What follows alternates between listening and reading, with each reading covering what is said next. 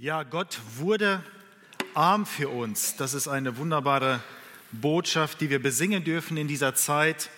Wir befinden uns ja jetzt im Moment gerade in der Advents- und Weihnachtszeit, wo wir auch viele Plätzchen backen und wo man merkt, das ein oder andere Plätzchen, das war schon zu viel. Aber es ist auch schön, dass man äh, ja, solche Zeiten miteinander erleben darf. Und ich habe hier tatsächlich noch ein Plätzchen, ich habe das eben ausgepackt, das zu viel ist, äh, das über ist und das ich einfach gerne jemandem abgeben würde. Ist hier jemand Mutiges dabei, der jetzt nach vorne kommt und ein Plätzchen essen möchte? Du hast dich zuerst gemeldet, ich habe deinen Namen leider nicht. Wie? Phil. Komm mal bitte nach vorne. Phil, Phil, genau. Äh, nimm mal bitte das Mikro in die Hand, stelle ich mal so zum Publikum. Guck mal, hier ist ein Plätzchen. Ähm, das hat meine Frau gebacken. Und jetzt beschreib mal, was du erwartest von diesem Plätzchen. Was meinst du, wenn du da gleich reinbeißt? Was, was erwartest du dann? Dass es, dass es lecker schmeckt. Dass es lecker schmeckt. Das ist deine Erwartung an das Plätzchen. Okay, äh, du kannst gern nehmen und jetzt einfach aufessen.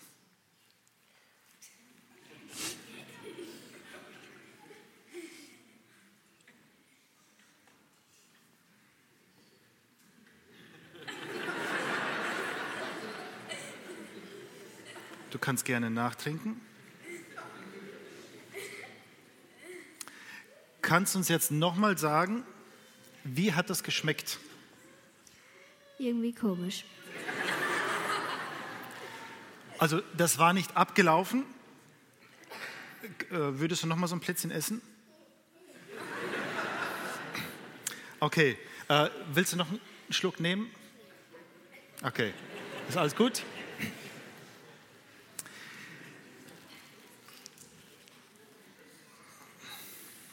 Was andersrum? Erwartungen. Ähm, ich kann das auflösen. Da war ein bisschen Yippie-Soße drin. Kennst du Yippie-Soße? Macht man eigentlich zu Dönerfleisch und so und ein bisschen Salz. Also ist nichts Schlimmes. Man schaut auf dieses Plätzchen und man erwartet etwas und wenn man es dann im Mund nimmt und schmeckt, dann kommt plötzlich was anderes und das kann uns irritieren.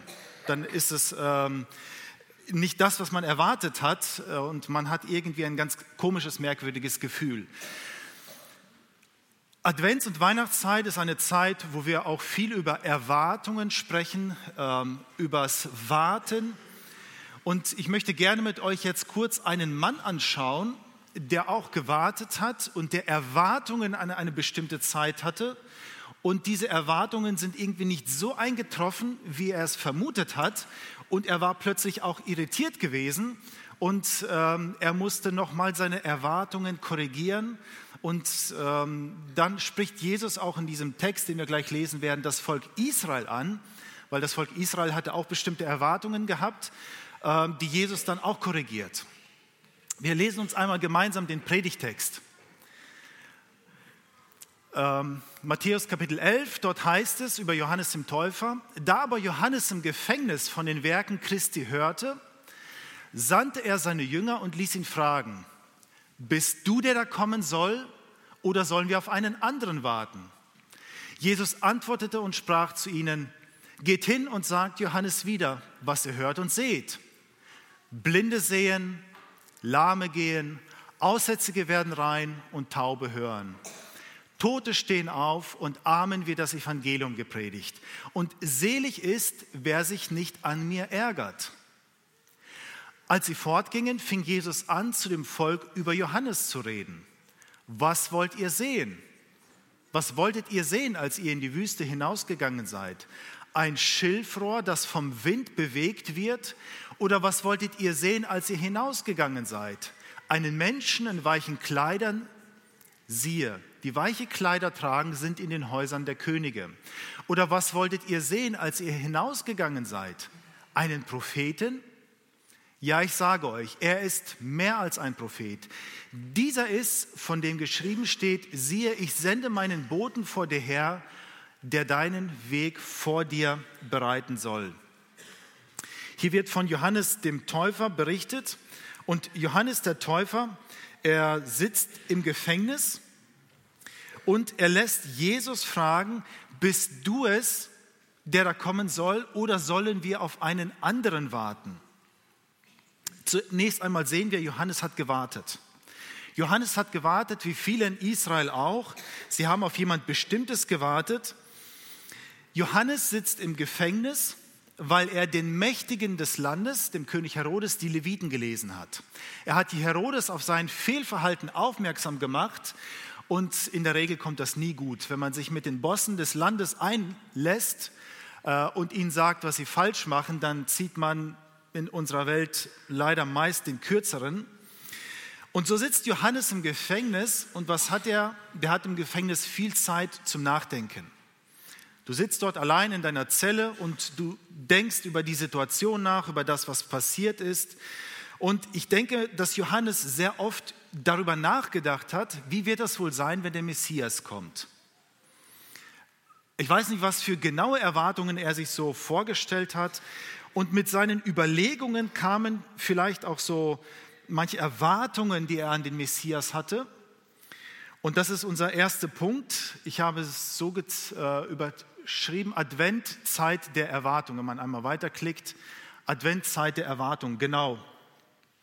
Die allgemeine Situation in Israel war die, dass irgendwie viele Menschen in Israel wussten, es wird der Messias kommen. Es wird jemand kommen und auf diesen Messias warten wir. Leider hat es jetzt schon so lange gedauert, dass sie gewartet haben und viele in Israel sind müde geworden, haben zum Teil auch schon vergessen, dass dort jemand kommen soll. Und wir lesen, dass es 400 Jahre einen Abschnitt gab, in dem Gott nicht zu Israel gesprochen hat, wo Israel wusste, Gott ist stumm. Und Gott hat in seiner Weisheit beschlossen, dass er einen Menschen beruft, und dieser Mensch soll das Volk Israel vorbereiten auf den Messias. Dass das Volk Israel, bevor der Messias kommt, schon merkt, es passiert was in unserem Land. Es wird nicht mehr lange dauern und dann kommt der Messias. Und dieser jemand, das war Johannes der Täufer, den Gott dazu bestimmt hatte, und er hat seine Aufgabe sehr, sehr gut gemacht. Und bei einer Gelegenheit zeigt er sogar auf Jesus und sagt, das ist das Lamm Gottes. Johannes der Täufer hat Jesus sogar getauft. Johannes der Täufer wusste, das ist der Messias und er war sogar verwandt mit ihm. Und er hatte bestimmte Erwartungen an diesen Messias. Erwartungen sind ja Vorstellungen und Annahmen, wie etwas passieren soll in der Zukunft oder wie etwas passieren wird. Wir machen uns Gedanken, so wie bei diesem Keks. Er wird gut schmecken, er wird süß schmecken. Aber wer sagt, dass Kekse mal süß sein müssen, oder? Man hat Erwartungen. Ich weiß nicht genau, welche Erwartungen Johannes der Täufer hatte. Und sicher kannte er das Alte Testament sehr gut. Er wusste, was im Alten Testament geschrieben ist. Und wie viele andere in Israel dachte er vielleicht, ja, wenn der Messias kommt, er wird irgendwie so ein irdisches Reich ähm, aufbauen, er wird Israel von den Feinden befreien, er wird vielleicht das Land neu strukturieren. Und nicht nur Johannes hatte bestimmte Erwartungen, Jesus richtet sich an das Volk und spricht auch ihre Erwartungen an und ähm, sagt, was wolltet ihr eigentlich sehen? Er spricht da über Johannes den Täufer. Ihr seid hinausgekommen in die Wüste, habt Johannes den Täufer gesehen, aber was habt ihr euch da eigentlich vorgestellt? Was habt ihr gedacht, dass ihr vorfinden werdet? Wir Menschen, wir ticken ja so, dass wir manchmal nur das sehen, was wir sehen wollen. Alles andere können wir irgendwie manchmal wegblenden, ignorieren, übersehen. Und Jesus sagt, was wolltet ihr eigentlich sehen? Später in diesem Text sagt Jesus, Johannes der Täufer ist gekommen, hat nicht gegessen, hat nicht getrunken und ihr habt zu ihm gesagt, er ist besessen. Jetzt komme ich, ich esse und ich trinke und jetzt sagt ihr, er ist ein Fresser und ein Weinsäufer. Was für Vorstellungen habt ihr eigentlich von dem Messias? Was für Vorstellungen habt ihr von, vom Reich Gottes? Was erwartet ihr eigentlich? Jesus hinterfragt die Annahmen des Volkes. Er hinterfragt auch die Hoffnungen. Erwartungen sind ja auch oft mit äh, Hoffnungen geknüpft. Erwartungen haben ja oft eine Annahme, aber ist diese Annahme begründet oder ist sie unbegründet? Welche Annahmen haben wir über Jesus? Welche Erwartungen hast du an Jesus? Lässt du dich auch von Jesus hinterfragen? Lässt du dich ganz vorurteilsfrei auf Jesus ein? Lässt du dich heute vielleicht neu auf Jesus ein? Erwartest du von Jesus, dass er sofort deine Probleme löst, dass sofort alles in Ordnung kommt, wenn du Jesus nachfolgst? Oder dass du vielleicht gar keine Probleme erst haben wirst? Sind deine Hoffnungen begründet? Advent ist die Zeit der Erwartungen, aber worauf gründen sich unsere Erwartungen? Wenn die Realität dann oft anders kommt als unsere Erwartungen, dann sind wir irritiert. Dann merken wir, irgendwas stimmt nicht. Dann verziehen wir vielleicht auch so ein bisschen das Gesicht wie Phil und merken, irgendwas passt nicht. Man kann die Enttäuschung bei Johannes, dem Täufer, etwas raushören. Er sagt, bist du es, der da kommen soll, oder sollen wir auf einen anderen warten? Er hat gewartet, er war bereit zu warten, sitzt im Gefängnis, Johannes sitzt in Schwierigkeiten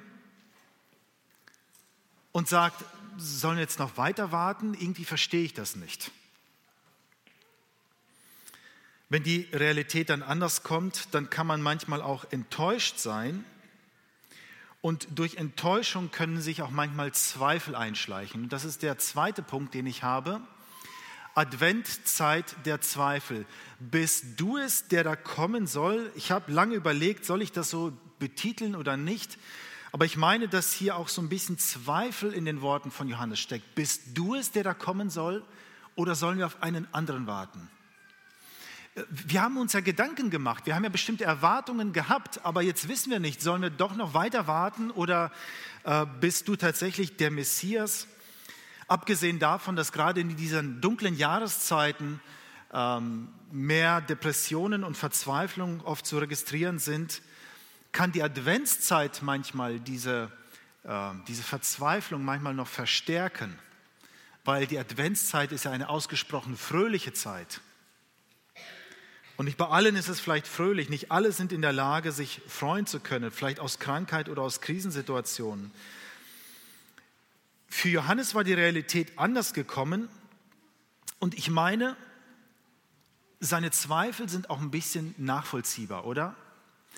Er war derjenige, der Jesus den Weg bereiten sollte. Er hatte eine ganz besondere, eine ganz bestimmte Aufgabe. Und jetzt sitzt er im Gefängnis und denkt sich vielleicht, naja, ähm, es kommt die Zeit, Jesus wird sich ein paar Männer organisieren, sich vielleicht Waffen beschaffen, sich vielleicht mit irgendwelchen Kräften verbünden und dann werden sie mich befreien. Ich werde bald befreit werden aus dem Gefängnis. Ist doch ein kleines für den Messias, oder? Und Johannes sitzt im Gefängnis und nichts passiert. Und ich stelle mir das so vor, dass er dort sitzt und wartet und wartet und irgendwann mal seine Jünger losschickt und sagt, Schaff doch Klarheit. Frag doch nochmal nach. Bist du wirklich der Messias? Dann würde die Situation doch ein wenig anders aussehen. Dann würde ich doch nicht hier im Gefängnis sitzen, oder? Irgendwie passt das nicht in meine Vorstellung. Oder sollen wir auf einen anderen warten? Sollen wir auf jemanden warten, der mich befreien kann, der stark genug ist, mich zu befreien? Wir sehen hier manchmal, wie hartnäckig Zweifel sein können wenn man in einer Situation steckt, wo man voller Verzweiflung ist, wo man vielleicht auch wirklich ganz alleine durch muss, wo einem kein anderer mehr helfen kann, dann können die Zweifel manchmal sehr, sehr hartnäckig sein. Und ich dachte nur, wenn es Johannes so geht, dass er plötzlich irritiert ist, dass er plötzlich Zweifel bekommt, dann ist es nicht untypisch, dass auch ich manchmal zweifle, vielleicht nicht so stark wie Johannes, ich bin auch noch nie im Gefängnis gewesen, hatte noch nie solche Krisensituationen, aber dass auch uns manchmal Zweifel ankommen, die wir Jesus nachfolgen und manchmal auch in schwere Krisen geraten und kräftig durchgeschüttelt werden und irritiert sind von der Realität. Manchmal sieht es auch nicht so aus, als ob Gott helfen könnte. Und was machen wir dann? Was machen wir in unserer Verzweiflung? Was machen wir in unserer Krisensituation? Vielleicht müssen wir unsere Vorstellung, unsere Erwartung etwas ändern, etwas korrigieren. Aber ich denke auch, dass wir an den Aussagen Jesus festhalten können. Und da ist uns Johannes ein Vorbild. Johannes, Jesus lässt Johannes für uns auf den ersten Blick eine komische Antwort zukommen. Ähm, und das ist der nächste Punkt, der dritte Punkt, Advent, die Zeit der Erkenntnis. Und ich glaube, diese Antwort, sie brachte Johannes Erkenntnis, was er verstanden hat. Jesus sagt, geht hin, sagt Johannes wieder, was er hört und seht.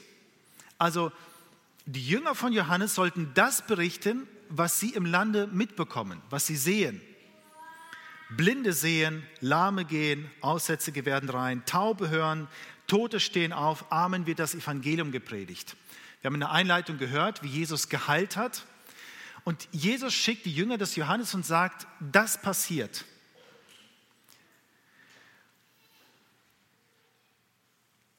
Und wir müssen uns das mal vorstellen, wie diese Antwort bei Johannes angekommen sein könnte. Johannes sitzt im Gefängnis isoliert. Jetzt kommen seine Jünger und sagen, weißt du, was im ganzen Land passiert? Lahme, die können plötzlich gehen, Tote stehen auf, Armen wird das Evangelium gepredigt und Johannes sitzt hinter Gitter. Und welche Frage könnte ihm wohl kommen? Ich glaube, dass die Frage würde mir als erstes hochkommen, was ist mit mir? Da passieren Wunder im ganzen Land und ich sitze hier im Gefängnis. Kann der Messias mich nicht befreien? Was ist eigentlich los? Ich verstehe das nicht. Hat er nicht Macht, hat er nicht Kraft, mich zu befreien? Warum muss ich hier im Gefängnis sitzen? Auf den ersten Blick mag die Antwort vielleicht etwas komisch wirken und man könnte fast sogar sagen, Jesus macht sich vielleicht sogar lustig über Johannes. Er sitzt im Gefängnis und Jesus sagt, hier passieren Wunder ohne Ende. Aber wir wissen natürlich, Jesus macht sich nicht lustig, sondern die Antwort, die Jesus gibt, sie ist viel, viel tiefgreifender. Und ich glaube, diese Antwort war, das, was Johannes auch wirklich braucht und was er verstanden hat. Bei einer anderen Situation, bei einer anderen Gelegenheit, das lesen wir in Lukas Kapitel 4, kommt Jesus nach Nazareth, geht in eine Synagoge, er bekommt die Schriftrolle, stellt sich an die Kanzel und Jesus liest. Und Jesus liest ein Zitat aus Jesaja Kapitel 61.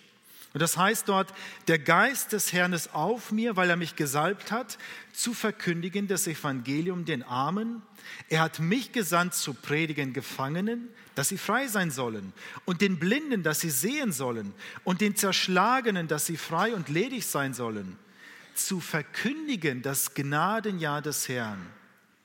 Und als er das Buch zutat, gab er es dem Diener und setzten sich. Und alle Augen in der Synagoge sahen auf ihn und er fing an, zu ihnen zu reden. Heute ist dieses Wort der Schrift erfüllt vor euren Ohren.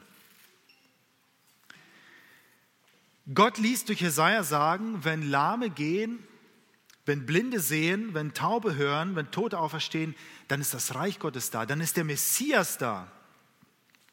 Jesus sagt, heute ist diese Schrift vor euren Ohren erfüllt. Ich weiß nicht, ob die Zuhörer damals Gänsehaut bekommen haben. Jesus sagt, ich bin da, ich bin die Erfüllung. Das Gnadenjahr des Herrn ist da. Unglaublich. Unglaublich, was da passiert ist. Die Antwort, glaube ich, hat Johannes verstanden. Wir müssen nicht noch auf einen anderen warten. Wir müssen nicht weiter warten. Das Warten hat aufgehört. Jetzt ist der Messias da, das Warten ist vorbei.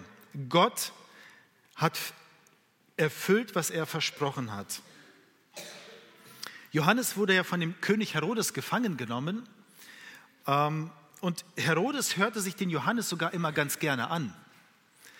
Ähm, Johannes saß im Gefängnis und Herodes ließ ihn immer holen und ähm, hörte sich an, was Johannes äh, so erzählt hat.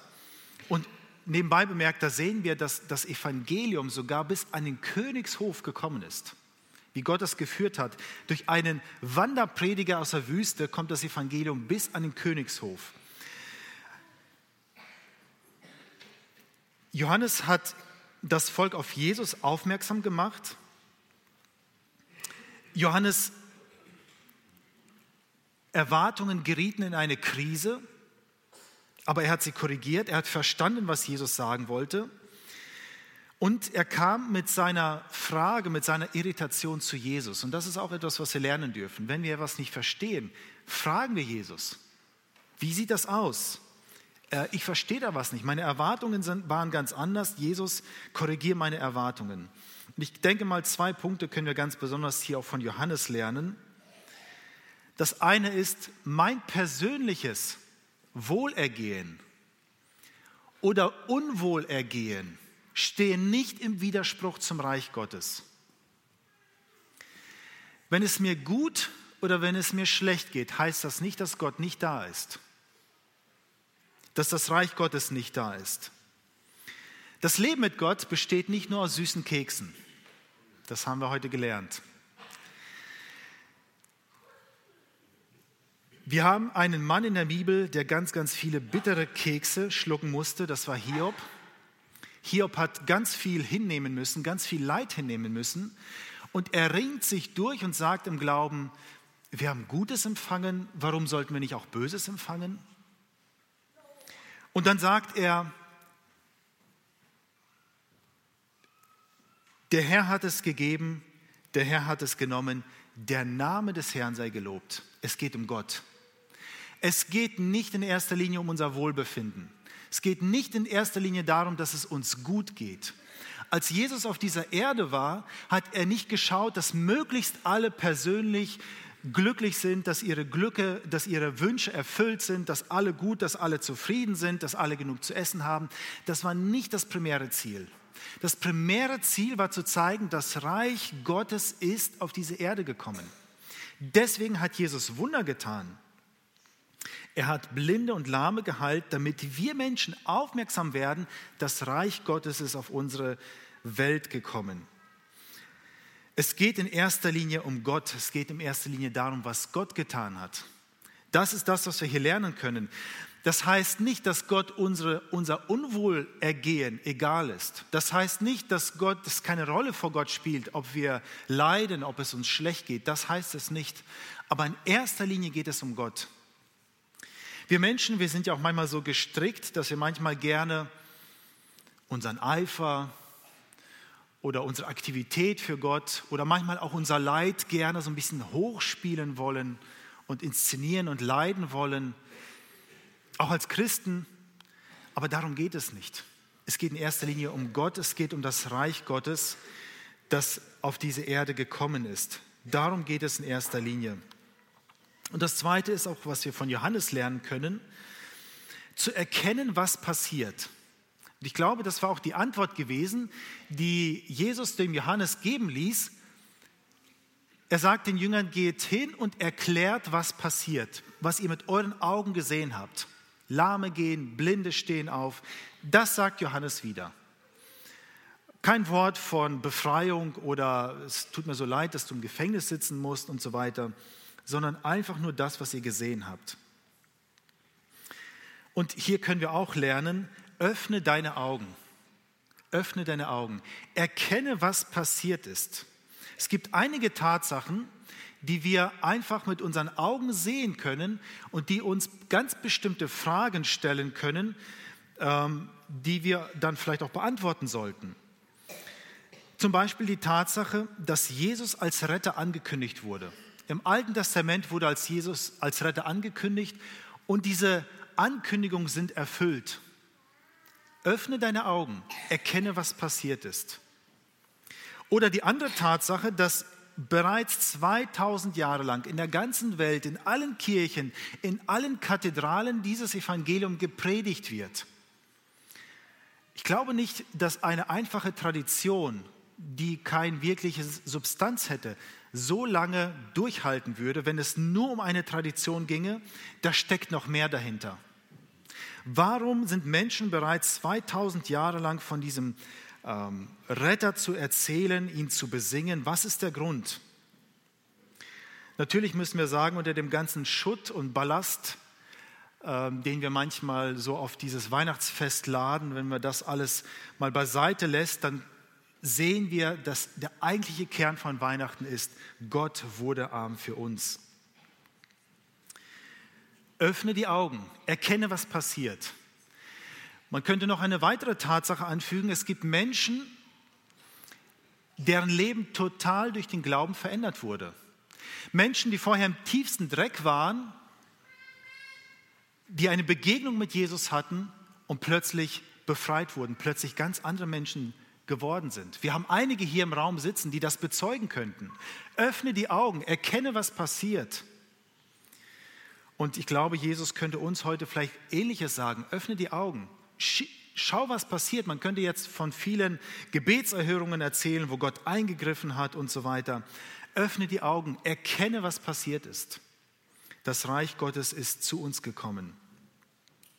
Das ist, glaube ich, die Erkenntnis, die Johannes dann bekommen hat, wo er gemerkt hat, ja, tatsächlich, der Messias ist gekommen. Wir müssen nicht weiter warten. Er ist da. Es passiert so viel und Johannes merkt dann, es lohnt sich trotzdem weiter an diesem Messias festzuhalten.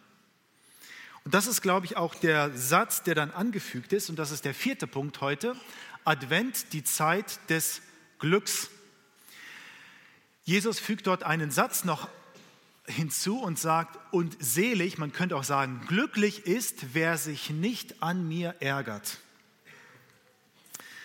Ähm, man könnte vielleicht auch übersetzen, glücklich ist, wer nicht einen Skandal in mir sieht, wer in mir nicht eine Schande sieht.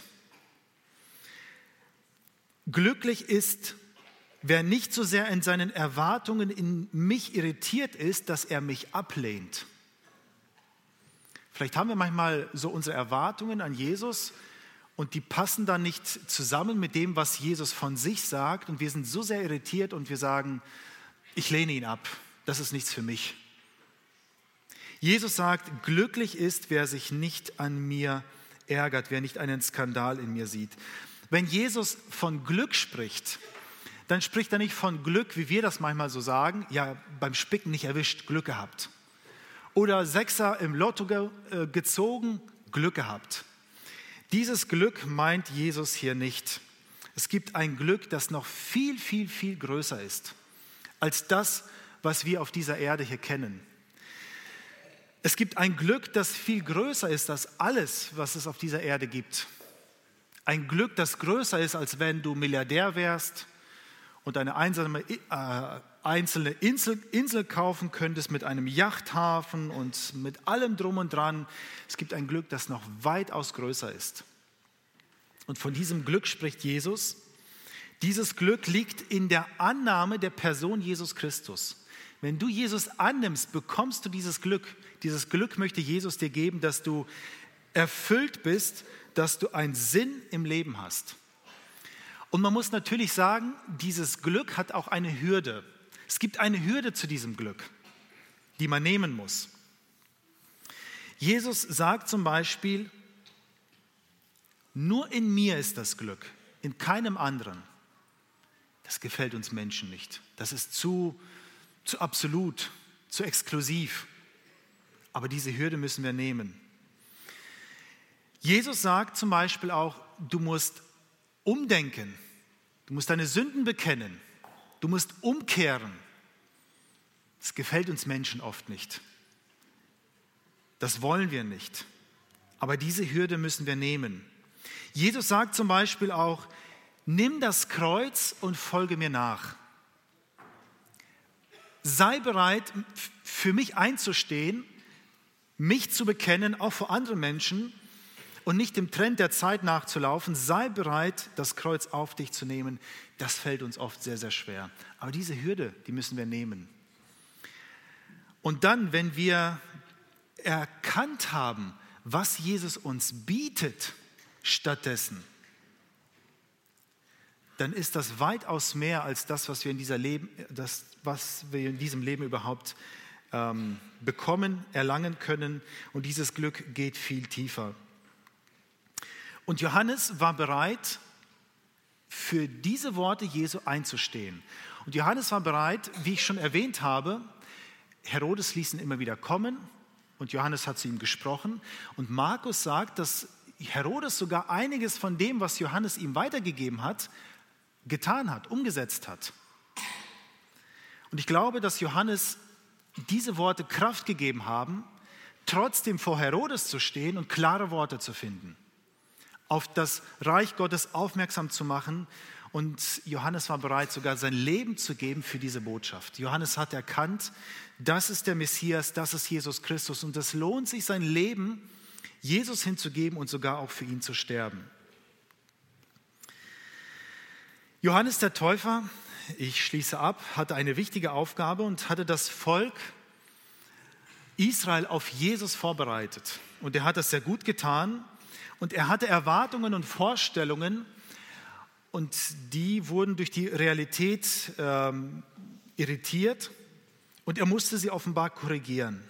Aber Jesus hat ihm die Augen geöffnet und hat gesagt, es gibt noch viel, viel mehr, es gibt ein weitaus größeres Glück. Und Jesus macht ihm deutlich, dass die Verheißung, dass er die Verheißung aus dem Alten Testament ist. Johannes verstand es und er war bereit, das so zu akzeptieren, Jesus so zu akzeptieren, wie er ist. Und deswegen war auch Johannes glücklich zu nennen, auch wenn er im Gefängnis saß, auch wenn er nicht wusste, worauf es hinausläuft. Werde ich mein Leben geben müssen? Komme ich wieder frei? Ich weiß es nicht. Aber Johannes war glücklich. Und Krisen in unserem Leben heißt nicht, dass Gott nicht da ist, dass er nicht helfen kann. Es geht in erster Linie um das, was Gott getan hat und das ist viel, viel größer und das, was Gott uns geben möchte, dieses ewige Glück, das ist weitaus größer als das, was wir auf dieser Erde bekommen können. Und deswegen, Phil, möchte ich dich nochmal entschädigen. Kommst du bitte nochmal nach vorne.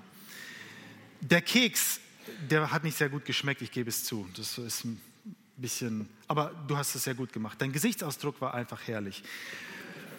Meine Frau, die hat extra gestern Abend noch ganz frische Kekse gebacken und hier kannst du erwarten, dass das wirklich gute, süße Kekse sind. Da ist kein Fake dabei oder so. Das schenke ich dir. Genieß es. Kannst auch mit deinen Geschwistern teilen. Dankeschön. Amen.